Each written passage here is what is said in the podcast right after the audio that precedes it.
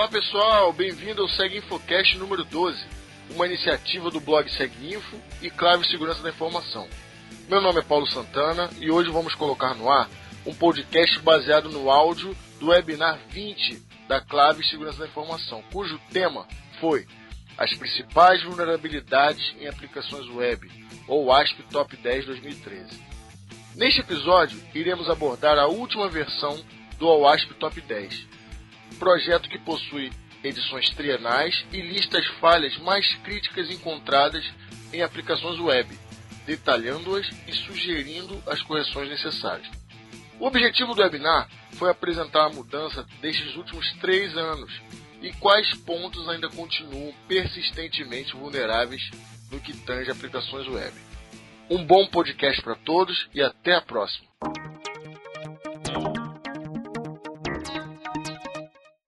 Boa noite, pessoal. Sejam bem-vindos aí a mais um webinar. Se não me falha a conta, acho que é o vigésimo webinar. Eu agradeço aí a presença de vocês, mesmo que virtual. É, a ideia desse webinar, embora o, o título talvez eu não tenha sido muito criativo, né? Seguidores aí dos nossos webinars, vocês vão ver que já teve um webinar, talvez com esse mesmo título, se eu não me engano, webinar três, alguma coisa parecida. Qual foi a motivação desse webinar? É, na verdade, é a atualização do projeto. A gente vai falar aqui sobre o A S P Top Ten, que é um projeto do A S P, né? Que é uma entidade internacional bem interessante. Vou citar aqui alguns outros projetos deles também, que são relevantes com o, o, o assunto. E o A S P Top Ten, no último dia doze de junho, se eu não me engano, ele lançou uma versão nova, que é o A S P Top Ten dois mil e treze. Tá?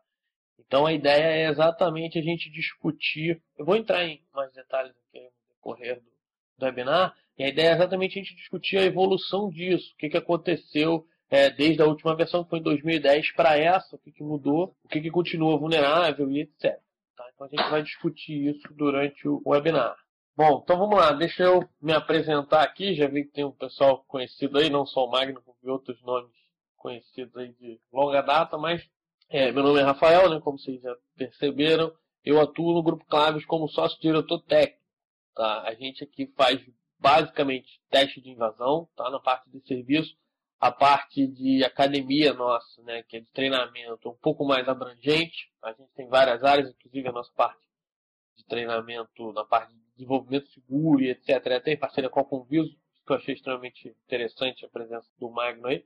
É, mas a gente tem treinamentos em outras áreas, a parte de defesa, a parte de teste de invasão como um todo, e, e hardware, coisas do tipo, que eu não vou ficar aqui fazendo jabá, mas fica a dica aí quem tiver interesse. E a minha linha de pesquisa em particular, né, minha linha de atuação, é não coincidentemente teste de invasão, né, não só em aplicações, como redes, sistemas, mobile, qualquer coisa parecida. Estamos devidamente apresentados.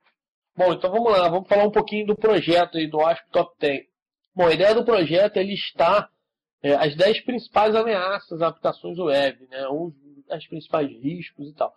Ele vem evoluindo bastante na forma como ele apresenta isso, né? Pelo menos na minha opinião. Então não é só uma listagem de ah, quais são os dez problemas. Vem toda uma questão de como é que você detecta, qual o impacto de negócio que isso tem, qual o impacto técnico da, da exploração daquela vulnerabilidade, como é que você defende. Então tudo isso, quem não conhece o, o, o projeto, o, o Marcelo que está aí como monitoria clave no chat, vai postar aí depois o link do documento, já postou inclusive, né? Do, do documento, do Top dez, vocês podem dar uma olhada lá. Ele é bem completo, bem interessante, tá? Até nessa, nessa que ele é bem separadinho, assim, né? Ó, assim que se defende, assim que se detecta, assim que se explora, esses são, esses são os impactos e tal. E da onde surgem essas dez principais, né? Como que elas são ranqueadas dessa maneira? É um, um, meio que um consenso entre os profissionais da área, né? Durante um tempo, o Top dez, assim como a maioria dos projetos da OWASP, ele fica disponível para comentários, né? Fica lá o, o draft e tal, você pode fazer os comentários, então é algo meio que da comunidade e tal. Então por isso que é considerado um consenso, né? Qualquer um pode chegar lá e falar, não, eu tenho argumentos aqui para dizer que não, essa não é a principal, essa aqui é muito mais simples e tal. Então ele fica durante um tempo sendo trabalhado assim, pela comunidade, até sair a versão final, que foi essa que foi, como eu falei, foi lançada no último dia doze de junho, tá? E essas são edições trienais. Eu não lembro quando foi a primeira, se eu não me engano, dois mil e quatro, né? Acho que estamos indo para a quarta versão, se não me engano. Teve dois mil e dez, teve dois mil e sete e agora dois mil e treze, tá? Não nessa ordem, né? Mas é bem interessante o projeto. E o que eu vou fazer aqui, eu vou mostrar um comparativo da última para essa, né, que é a dois mil e dez para dois mil e treze, e depois a gente vai percorrer sobre as dez. Né, algumas já conhecidas, outras criadas agora a partir do, do merge de duas e outras, ou algo que não era tão relevante passou a ser. Tá? É, eu lembro que quando, quando lançou o dois mil e dez, o primeiro, primeiro webinar que a gente fez foi no dois mil e dez, né?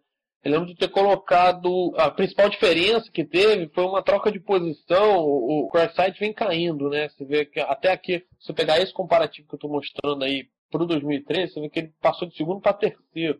Né? Ele também chegou a ser o primeiro e tal. Mas o, o, o que eu vi, principalmente na de dois mil e sete para dois mil e dez, foi uma mudança no, no prisma que se olhava o, o, as ameaças em si, né? Então ela começou a ter um approach muito mais... de negócio, né? Então o impacto de negócio, né? o, o risco daquela ameaça ser explorada começou a ser muito mais relevante do que só o impacto técnico meramente. O injection você vê que não mudou, né? Do dois mil e dez para dois mil e treze continua sendo aí o, o, o pole position aí da, da lista. Então a gente já tem a primeira observação aqui, não sei se dá para ver pela resolução, ele tem um index aqui que ele coloca, né?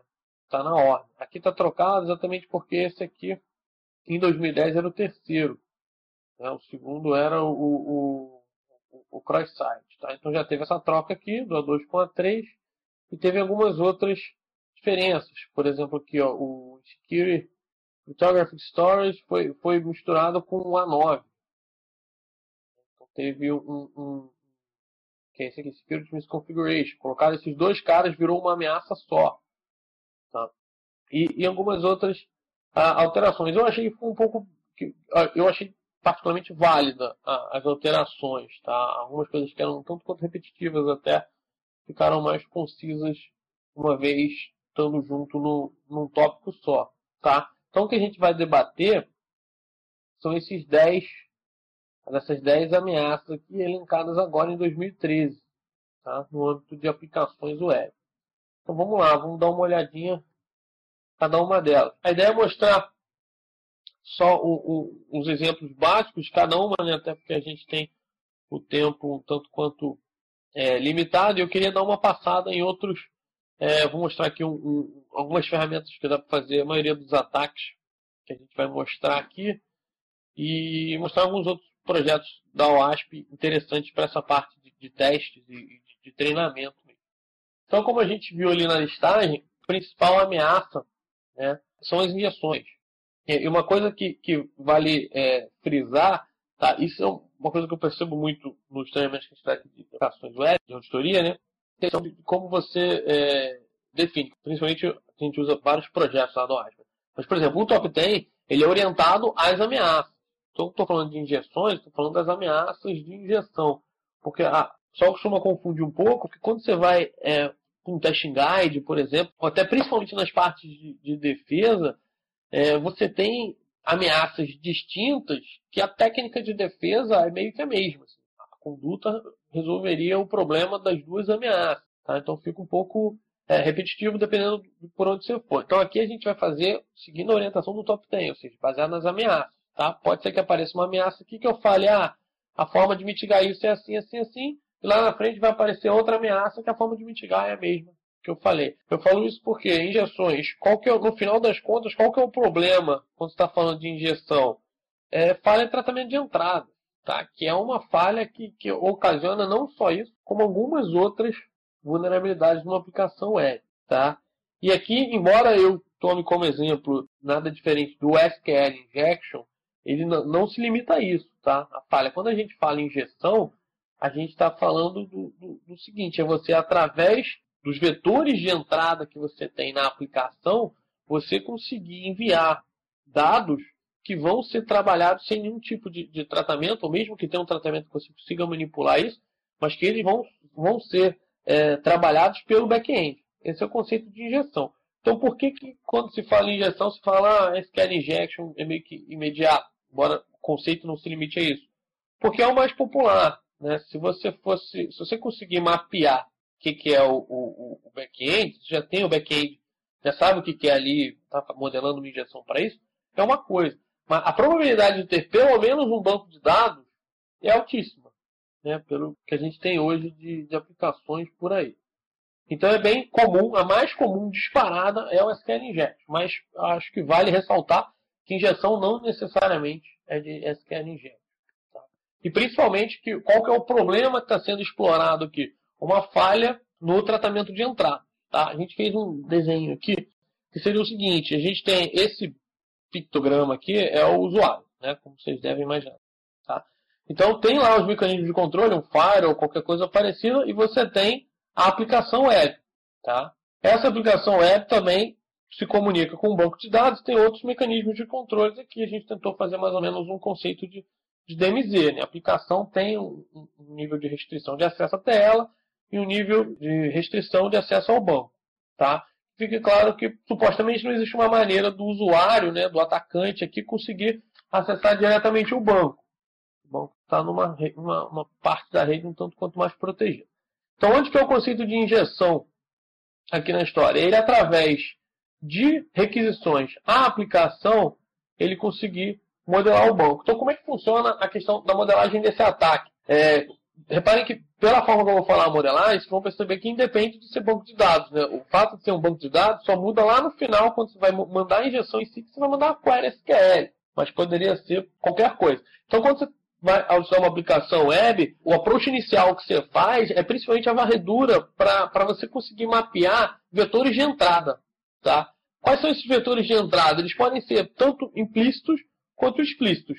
Explícitos são os vetores que estão ali propositalmente para que o usuário entre com informação. Né? Então, pode ser um testbox ou alguma coisa parecida.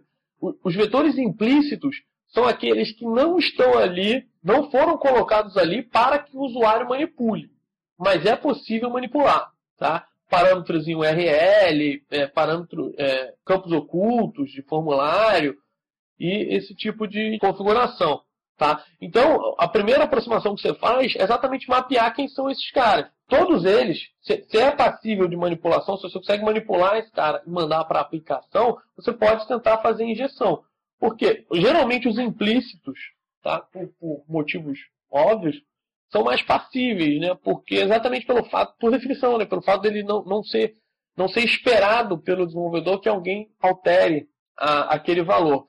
E um outro ponto interessante sobre injeções, na verdade não só sobre injeções, mas sobre ameaças que exploram falhas no tratamento de entradas, é que isso tem uma tendência a ser epidêmico. Por que epidêmico? Porque quando você descobre uma falha de de S Q L injection, né, ou qualquer tipo de, de injeção, o diagnóstico que você dá é, existe uma falha no tratamento de entradas. É possível você mandar uma entrada que consegue manipular o banco, qualquer coisa parecida. E quando acontece essa falha, dificilmente ela acontece de maneira que, ah, tem quinhentos campos no meu formulário, tem um que eu esqueci de tratar. Não é por aí. É, é, é a política de tratamento de entrada. Ou ele trata ou ele não trata. Então, se você detecta um campo que você conseguiu fazer a injeção, a probabilidade que você encontre outros é bem grande, tá? Por esse comportamento epidêmico de ser uma política de desenvolvimento, na verdade. Tá? Então, a ideia do, do, do S Q L Injection é exatamente você conseguir, aí só continuando o, o roadmap, né? Uma vez, agora para S Q L Injection especificamente, você identificou quem são os vetores de entrada. Né? Aí convém você pegar esses parâmetros, ou seja, lá, no final das contas é tudo, é tudo parâmetro, né? Mas você pegar esses caras e fazer alterações para testar se ele é dinâmico. O que seria ele ser dinâmico? Agora, já pensando no, no fato de ser um, um banco de dados ali. Se você faz uma requisição e o, o parâmetro, seja ele qual for, está com um valor X, você obtém uma resposta de sucesso. Tá ok. Você altera esse parâmetro para um valor arbitrário qualquer, que você pensou. E você consegue uma outra resposta de sucesso, porém diferente. Tá? Uma página diferente e tal. O que, que significa? Você consegue, por navegação e por, por experimentação na aplicação, mapear parâmetros que são utilizados como condições em buscas no banco. Né? Os casos mais clássicos que a gente vê é, por exemplo, ah, você tem uma página igual a um número qualquer, ou categoria igual a um número qualquer. Você sabe que se você mudar o valor do, do parâmetro categoria, a resposta vai ser diferente. Então, esses parâmetros, tudo indica que eles são usados como condições na busca no banco de dados. Tá? Então, aí você vai se aproximando cada vez mais de um parâmetro mais passível de, de injeção. Tá? Mas a ideia de uma injeção desse tipo é Né? Você, repare que a comunicação toda do atacante é feita só para a aplicação. Ele usa a comunicação já pré-determinada da aplicação com o banco para fazer os ataques. Tá? E, só para fechar, basicamente, tem duas principais manipulações que você pode fazer. A primeira delas é você manipular a condição do banco. Então, por exemplo, caso clássico, né? Você tem lá um formulário web que é para login. Né? Você tem um testbox que é o usuário, você tem um testbox que é a senha. Então, você, sem conhecer a aplicação, o que, que você já imagina se tem algo desse tipo? Você imagina que a aplicação pega o usuário e a senha que o usuário, que o usuário coloca ali e busca no banco de dados uma entrada que obedeça essa condição. Né? Vai estar lá where, id igual, ou user igual a tal, and password igual a tal. Então, você já consegue modelar mais ou menos a query. Quais são as duas maneiras mais clássicas de injeção de, de S Q L? É você manipular as condições. Você bota, por exemplo, tem um end ali, né? Você tem que acertar o usuário e a senha. Você pode botar uma senha qualquer, tá? E botar um ou para uma verdade absoluta, tá? Então, você cria, o, o, você manipula a, a, a query, né? Ela não tem esse ou, só que agora você botou um ou com uma verdade absoluta, então vai dar sempre verdade, tá? Aí tem alguns pontos que você coloca os caracteres de comentário para que ele escape os caracteres que ficaram lá hardcoded e tal. E uma outra maneira é você encerrar a query efetivamente e injetar uma query arbitrária. Tá? Também é um ponto. Ninguém precisa ficar de, é, decorando esses payloadzinhos, porque existem ferramentas que fazem isso, na verdade. O S Q L Map, por exemplo, é uma ferramenta que eu particularmente gosto bastante. É uma ferramenta para isso. Você identifica o parâmetro que é dinâmico, né? Passa para ele, ele já faz essas injeções, ele já descobre qual é o D B M S que você usa, que, que o alvo usa, né? E já vai fazer os testes lá com essas técnicas de, de ou com verdade absoluta e N outras, tá? Inclusive se for blind, né? O, o, o blind que a gente chama é quando você não recebe a mensagem de erro, tá? É, então você tem que fazer por time, aquela coisa toda. E, então essa ferramenta também automatiza esse processo, essa parte de tentativa e erro até você conseguir é, uma query funcional. Porque repare, isso é um, um ponto interessante. Que é, é, são duas coisas bem distintas, você identificar um, um parâmetro vulnerável à S Q L Injection e você conseguir modelar uma query funcional. Tá? É, se você conseguir manipular qualquer coisa, que você, que, se você tiver qualquer evidência que a, a entrada que você colocou chegou no banco de dados, você já tem uma evidência de, de injeção.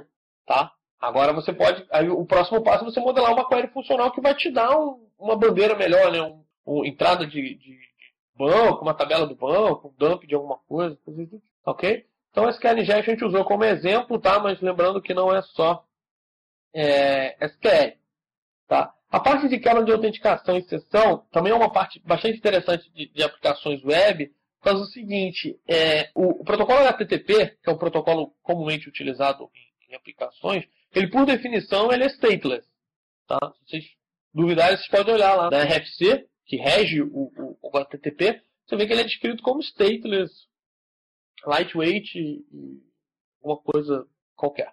Tá? O que, que significa isso? Você não tem o conceito de sessão, você não consegue referenciar uma requisição a outra. Tá?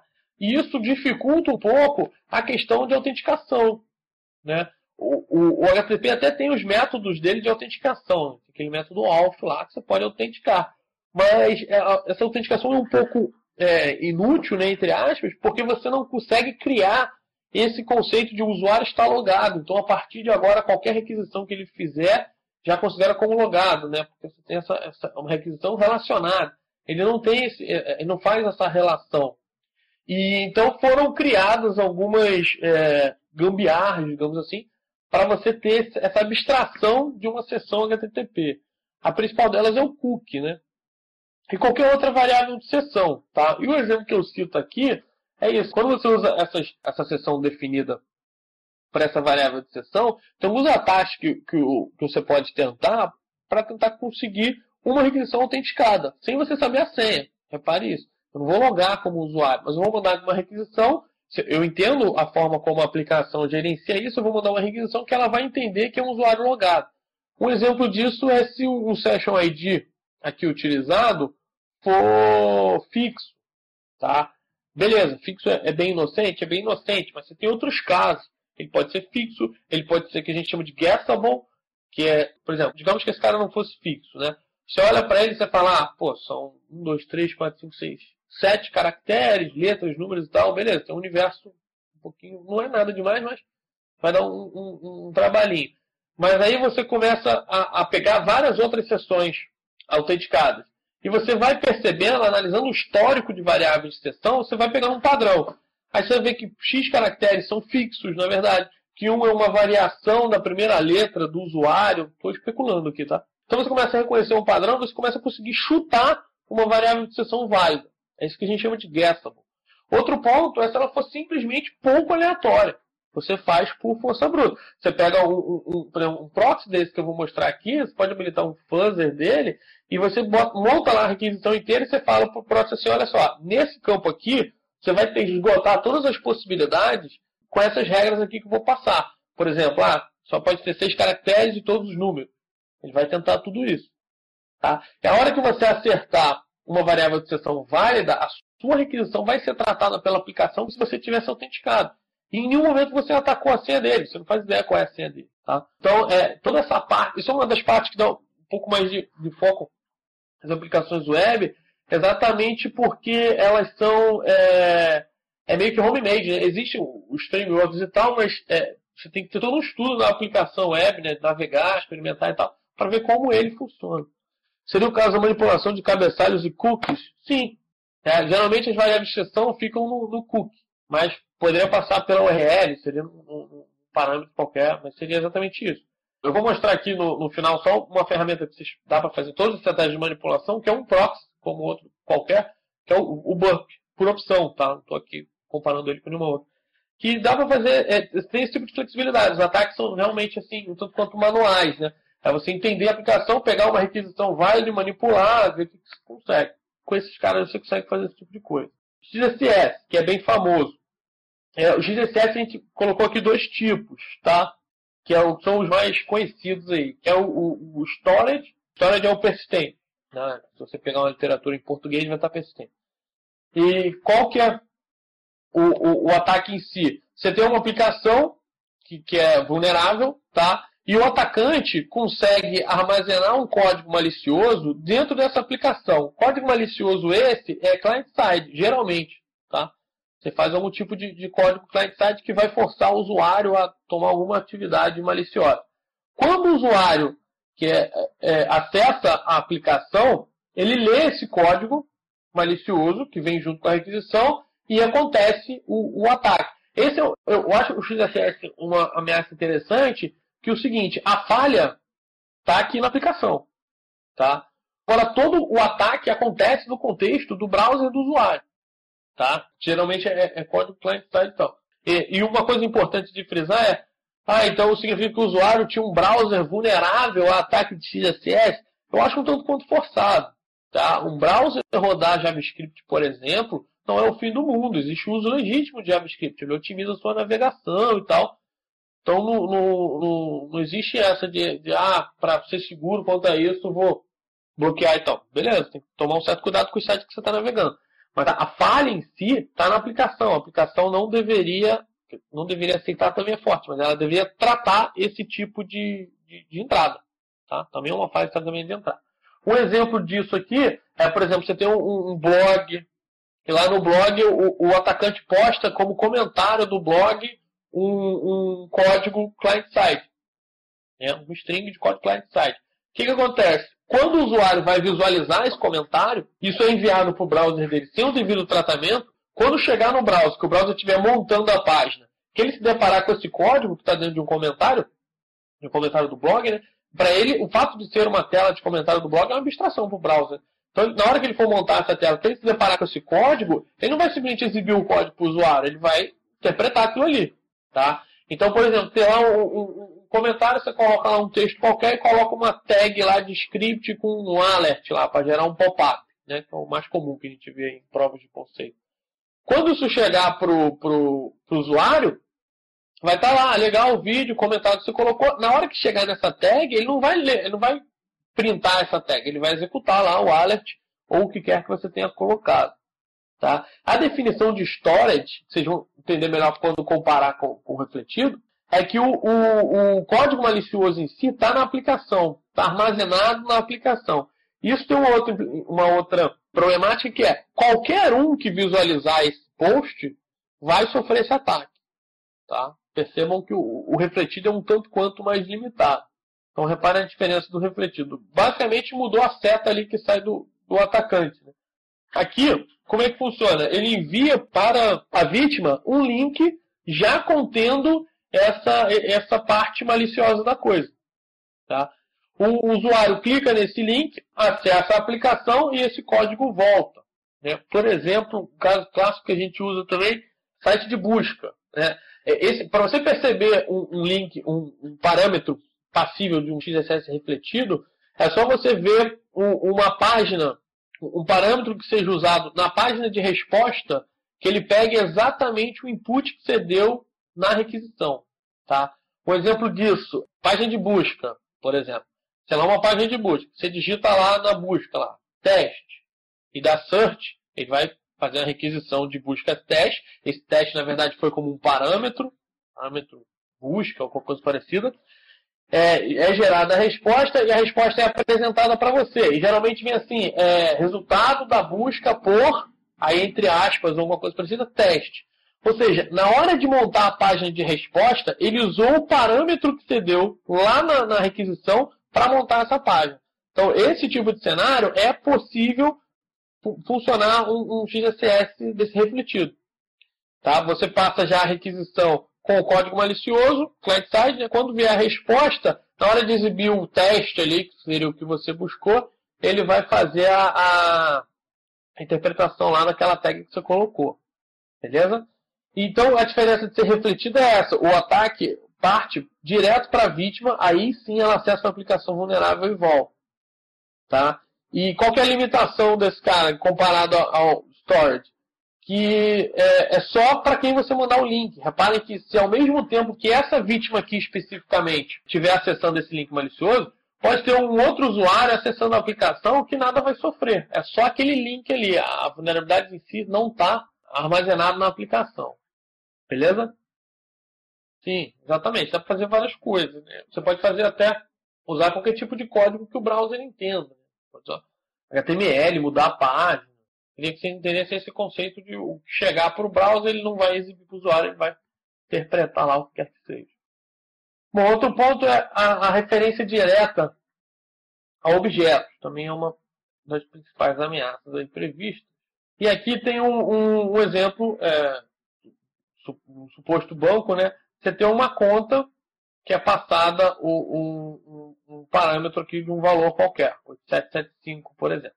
Você está autenticado, então você tem é, autorização para acessar aquilo.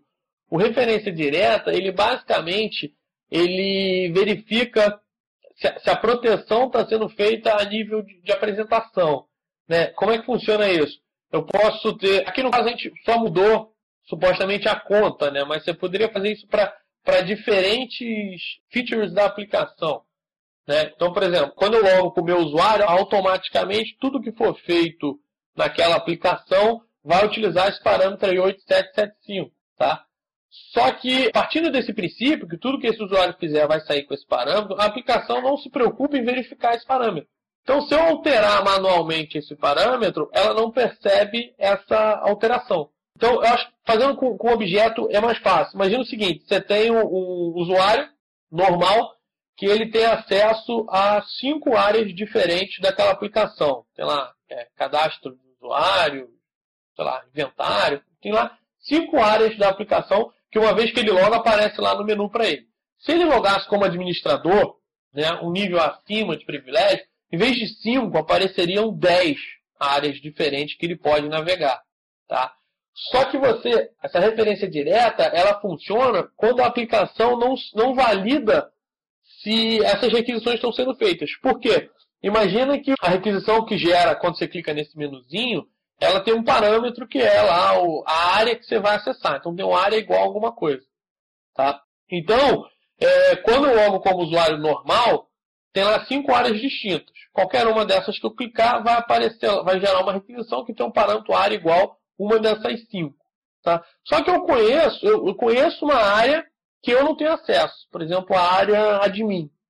Então, eu posso pegar a minha requisição legítima para uma área que eu tenho acesso, vou lá no parâmetro área e coloco admin. Ou seja, eu faço uma referência, de, eu não vou por link, eu faço uma referência direta a um objeto que tem lá dentro. Né? Poderia ser um path para um arquivo ou qualquer coisa parecida. Tá? E, a, e a aplicação não verifica essa, essa autorização, se eu tinha ou não tinha essa autorização de acessar. Beleza? Então, é, é basicamente isso. Você usar, fazer referências a objetos que não estão sendo apresentados para você. Também é uma, uma verdade bem interessante, também em cima de manipulação de requisições. Tá? Falha de configuração foi um ponto interessante aí da atualização, né? Ela veio, misturou com algumas outras é, ameaças.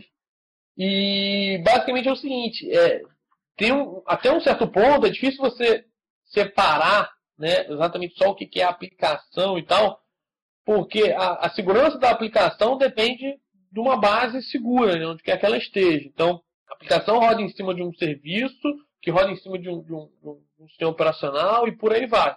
Tá? E fora os contextos de é, bibliotecas que usam e uma série de outras coisas. Tá? Então, falha de configuração é você verificar essas coisas um pouco mais baixo nível da aplicação. Tá? O sistema operacional, alguns serviços expostos, algumas coisas são difíceis de, de, de, de separar. De uma maneira imediata, a gente costuma ir até o serviço web. Tá? E expandir mais do que isso, aí já entra no contexto de um teste de invasão no sistema, não na aplicação. Quer ver uma coisa é, imediata? É, se, por exemplo, a aplicação roda em cima de um serviço qualquer, do Apache, por exemplo. Se o Apache está vulnerável, é uma, você, auditando a aplicação web, você vai chegar até essa questão.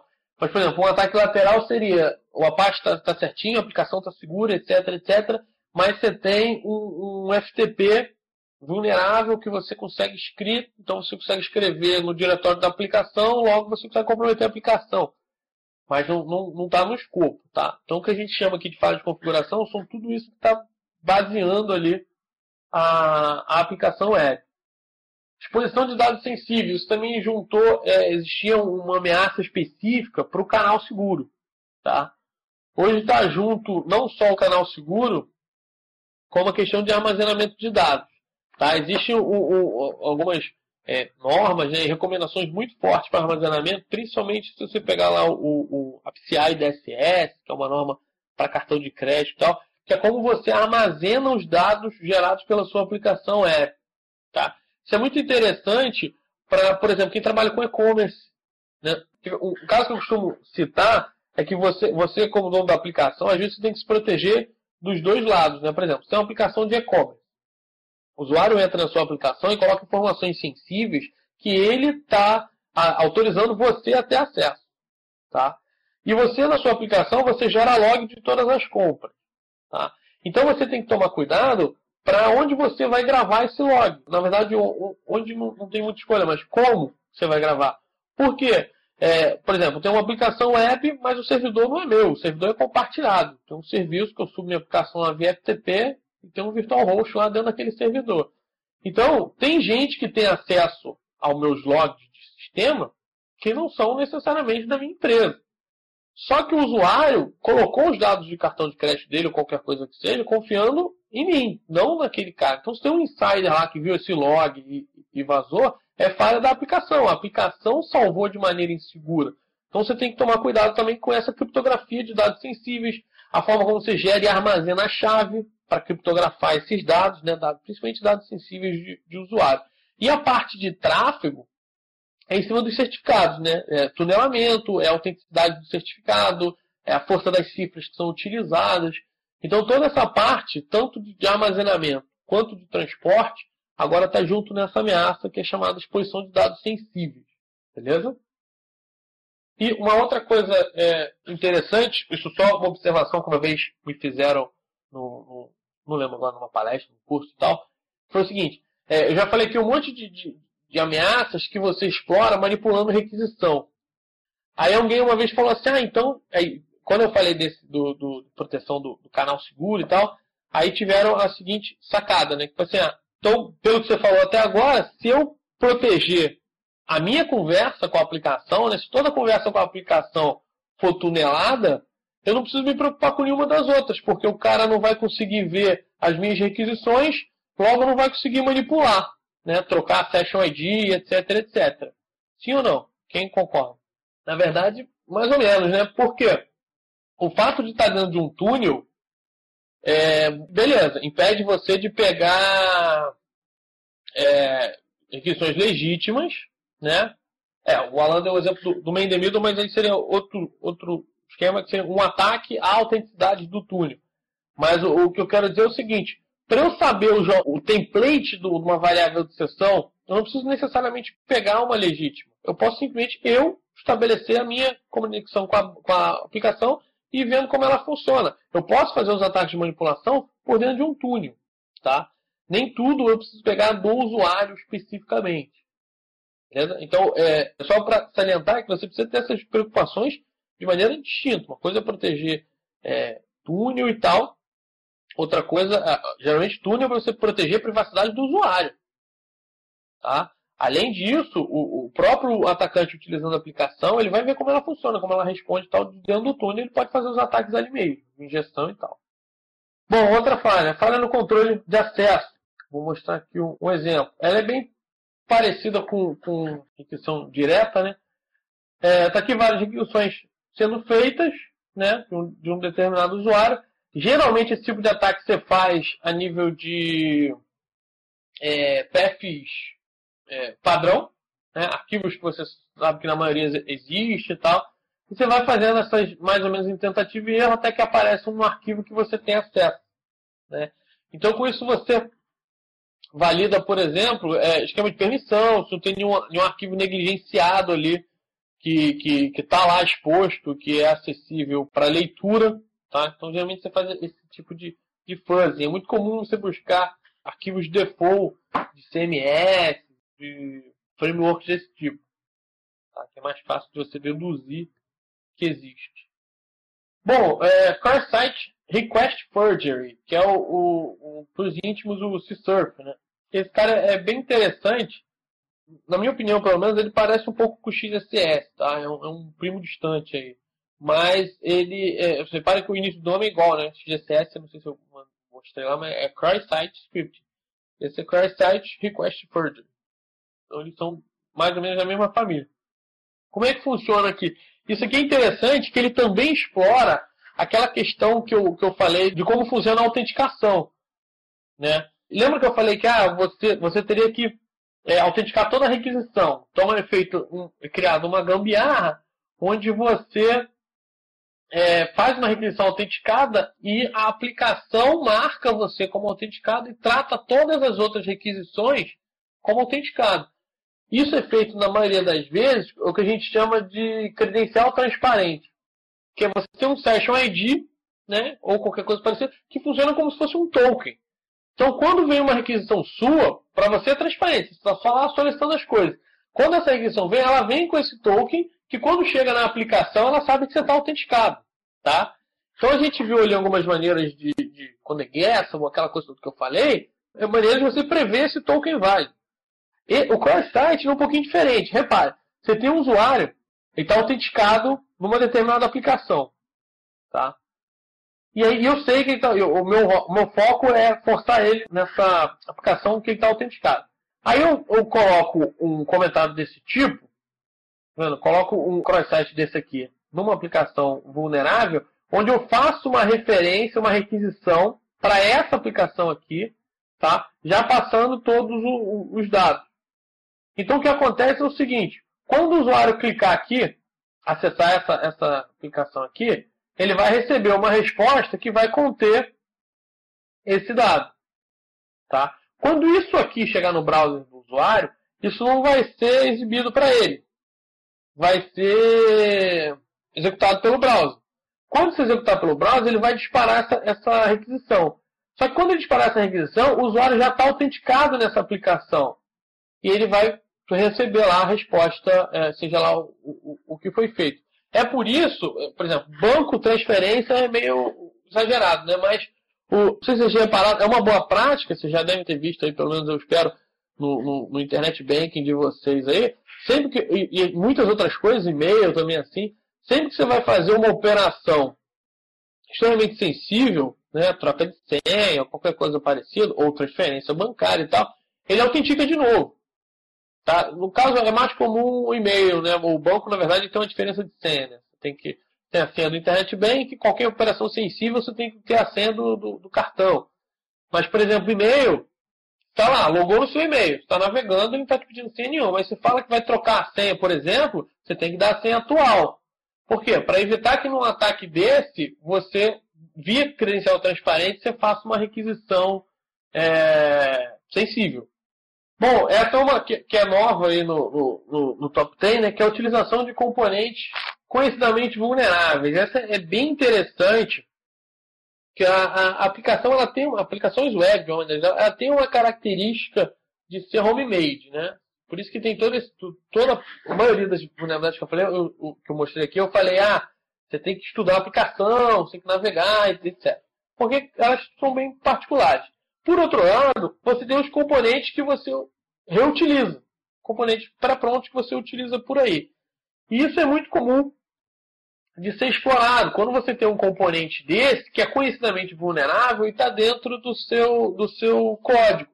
Isso é importante... Porque é muito comum você ver um, um, um lifecycle de, de, de, de segurança de uma aplicação que tem auditoria de código, não sei o quê. E, então, ele audita todo o código que aquela, que aquela empresa produz, é auditado de maneira segura e tal.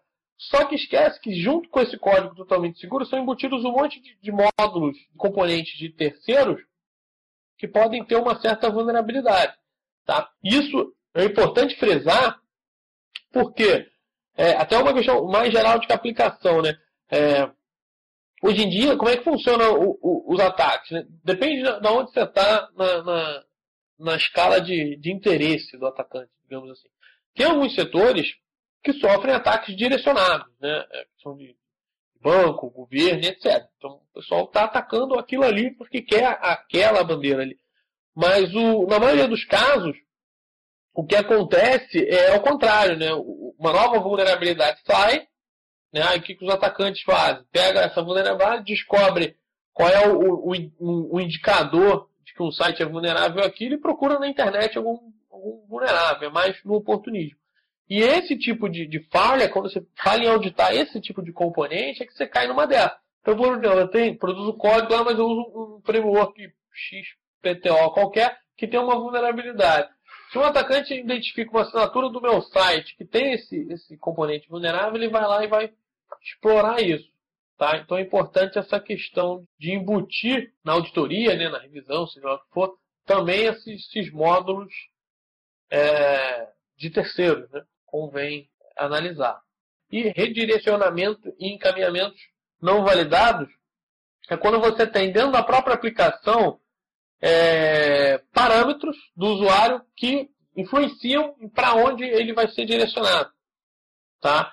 Então, o, o atacante pode usar isso para manipular requisições e redirecionar o, o cliente, a vítima, né, para um site malicioso. Então, ele teria um link legítimo, onde ele vai clicar, onde vai acessar uma aplicação legítima e, por causa da manipulação de um parâmetro, ele vai ser redirecionado para um site malicioso. É interessante, para a defesa disso, você trabalhar com whitelist. Né, que é a questão de validação positiva. É você dizer o que, que pode. Então você coloca um filtro na sua aplicação que ó, esse parâmetro só pode redirecionar para esses lugares aqui. Se for qualquer um fora disso, é, é malicioso. Tá? Então esse tipo de, de conduta. Então eu vou aproveitar para mostrar outro projeto aqui do, do O W A S P que eu acho bem interessante. Bom, esse aqui é um outro projeto da O W A S P que eu aconselho para quem quiser é, praticar aí em casa. Que é o O W A S P B W A, né, que vem de Broken Web Application. Então ele tem uma série de aplicações web vulneráveis para você testar esse, esses ataques. Tá? Vou dar só uma passada aqui que eu acho bem interessante, a questão que, os grupos que ele divide. Né? Obviamente ele dá um warning aqui, tem vulnerabilidades, né, então para você usar em ambiente controlado, aquela coisa toda. E repare, ó, esse pessoal aqui que está nesse grupo Training Applications, são aplicações didáticas, tá? São aplicações web que foram feitas especificamente para ensinar sobre segurança e aplicações web. Esse aqui, particularmente, eu gosto bastante, o WebGoat. Eu acho ele bem simples e bem didático é, é bem imediato, assim, não, não exige, ah, descobre aí um vetor. Não, ele te mostra só um vetorzinho ali, ó. Esse aqui é o campo, você tem que fazer tal injeção, tem dicas, tem um gabarito. Então, para quem está começando, é, é bem interessante. Mas o que eu acho interessante, repare os outros grupos aqui, ó. Esses aqui já não são mais é, aplicações didáticas, tá vendo? São é, aplicações propositalmente vulneráveis, tá? Mas é, elas imitam uma, uma aplicação de verdade, só que foi propositalmente colocado algumas vulnerabilidades ali para serem exploradas, tá? Também bem legal. E esse aqui é o mais realista de todos, esse terceiro grupo, que são aplicações reais, que estiveram públicas e tal, que hoje em dia já foi corrigido, mas foram versões vulneráveis de aplicações aí que foram utilizadas on the wild, que eles coletaram aqui. Todas são versões antigas, tá? Todas elas, todas as aplicações já têm versões corrigidas. Mas foram é, vulnerabilidades que efetivamente foram para o ar, né? Digamos assim. Então vale a pena dar uma, uma olhada aí. Tem alguns outros aqui, é, algumas para testes específicos de, de ferramentas e algumas demonstrações, beleza? Bom, e deixa eu só mostrar uma ferramenta, a gente falou tanto aí de, de manipulação, né, de requisições e tal. Isso aqui, para quem não está reconhecendo, eu estou usando aqui como sistema operacional o Kali Linux, tá? Para quem não conhece, ele é interessante que já vem com um monte de ferramenta pré-pronta. Então aqui, ó, na parte de Web Application, ele tem um submenu que é o Web Application Proxy, tá? Tem vários aqui, eu vou pegar esse Burp aqui que é o primeiro, só para mostrar. Eu falei, ah, manipula, manipula, como é que tá? Tem outras maneiras, tá? O, o, o, usar um proxy, ele, ele é um pouco mais completo, um pouco mais robusto. Mas, dependendo da simplicidade da, da manipulação que você quer fazer, existem é, A D D onze que fazem isso, Tamperdata, por exemplo, Firefox.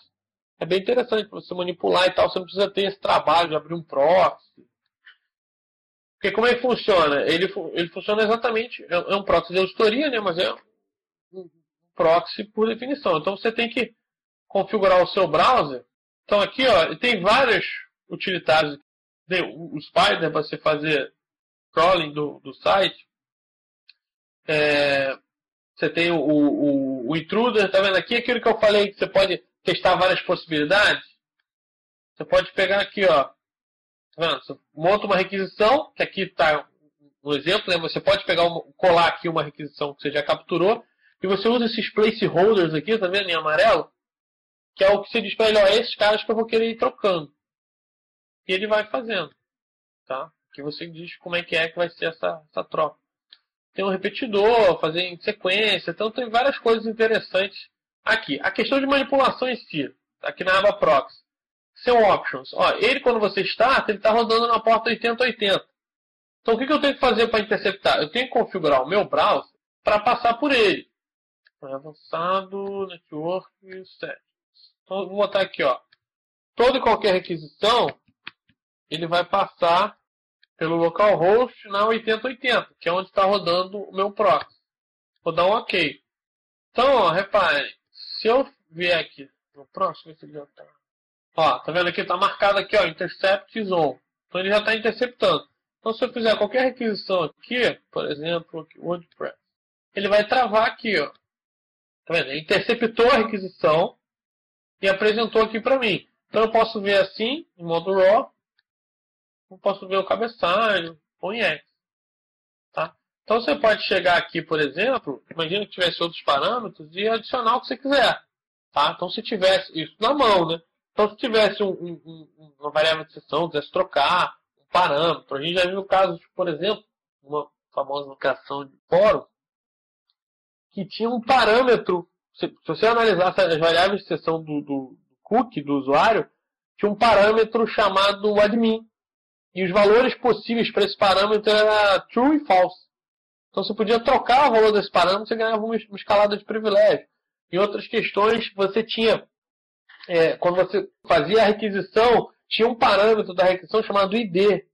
Se você trocasse esse I D, você fazia um, como se fosse um impersonation, né? Você fazia uma requisição com os privilégios de outra pessoa. Tá? Não necessariamente tem mais ou menos privilégio que você, mas como outra, outro dono. Então você fez a alteração que queria aqui, aí você, você pode dar o drop, né? Ele simplesmente vai dropar a requisição, ou você dá um forward, aí vai encaminhar essa requisição para frente. Beleza? Então, com essa interceptação ligada, você consegue manipular toda e qualquer requisição. É, qual que é a vantagem, a, a simplicidade do tamper data, né, que eu falei? Aquele é D D um de Firefox, então é mais fácil ali você ligar e desligar. Aqui, se eu, desligo, se eu parar o, o... Beleza, se eu parar o interception, beleza. Mas se eu não quiser mais, eu tenho que ir lá e mandar. Se eu fechar o Burp, eu tenho que ir lá no, no, no browser e tirar aquela configuração de proxy, senão eu não consigo navegar. É, e tem outro D D um também interessante, para quem tiver curiosidade, que é o Foxy Proxy, que é para facilitar isso. Você pode ter três, quatro proxies instalados e funcionando, em portas diferentes, obviamente, e você usa esse D D um para fazer o, o switch. É, um, é um, um clique que você dá e ele troca. Ah, agora vai passar pelo Burp, agora vai passar pelo Paros, agora vai direto, e por aí vai. Tá? Então, assim, existem N ferramentas por aí de, de auditoria para aplicações web, né? Até, se vocês me permitem, aqui, ó, deixa eu ver aqui, ó, Kali Linux Web Application. Tem aqui, ó, Vulnerability Scanner, tá? Que é para escanear de vulnerabilidade. Tem o N I C, que é famoso, W três A S, e uma série deles. O S Q L Map, que eu citei aqui, que eu gosto bastante. Mas eu considero extremamente importante e relevante para ataques em aplicações web usar esse tipo de ferramenta. O, usar os proxies. Porque é aí que você pega as principais falhas, né? Que é nessa questão de, de manipular requisições e etcétera. O ZAP é um. É, o ZAP que era o... O ZAP é o da OWASP, né? Tinha o WebScar, agora tem o ZAP, tem o Burp, tem o Paros, tem alguns. Beleza? Então é isso que eu queria mostrar para vocês aí. Consegui acabar no tempo certinho. Tá? Eu vou deixar aqui para quem tiver interesse o, as mídias da Claves. Tá? O primeiro deles aqui é o SlideShare. Inclusive, quem quiser acesso a esses slides que a gente usou aqui, vai estar lá no SlideShare, tá? Em breve. É, Twitter e Facebook é mais para notícias e, e promoções. E esse vídeo, quem não teve, quiser assistir de novo e tal, vai estar lá no nosso canal no, no YouTube. Tá? E só para lembrar, eu comentei no início que a gente tem um, um segmento de treinamento. Quem tiver interesse no assunto, a gente está com um curso completo de dezoito horas, mais é, algumas horas offline também de estudo, material e tal, à distância de auditoria de segurança em aplicações web. Tá? Começa agora dia vinte. Então, quem tiver interesse ainda tem vagas aí. Tá ok? Bom, se vocês quiserem perguntar alguma coisa aí no, no chat, fiquem à vontade, tá? Eu vou deixar aqui meus contatos, meu Twitter e meu e-mail. Quem quiser, qualquer tipo de contato, me manda um e-mail aí, que eu mando Skype e tal. É difícil me encontrar, não me encontrar online. Então a gente pode ir batendo um papo aí, tirando dúvidas. Tá bom? No mais, agradeço aí a presença de vocês. Espero que vocês tenham é, gostado. E como sempre eu falo no, no, no, nos webinars aqui que a gente faz, quem quiser qualquer, dar qualquer sugestão de tema, ah, eu queria que o próximo webinar fosse tal coisa, fiquem à vontade, tá? Pode mandar para mim, pode mandar direto pro pessoal aqui da Claves, que a gente está sempre pensando nisso aí. Tá ok? O Ravig é uma ferramenta indicada para auditoria e injeções de S Q L. Sim, o Ravig, se eu não me engano, é mais para blind. Mas sim. Eu gosto, para S Q L, eu gosto bastante de proxy, né, como eu mostrei aqui, e do S Q L Map. Tá? Mas se quiser depois discutir algum problema específico, alguma técnica específica, você me manda aí que a gente bate um papo. Tá ok? Beleza, Lucas? Então é isso, pessoal. Obrigado aí. Espero que vocês tenham gostado. E até a próxima. Um abraço.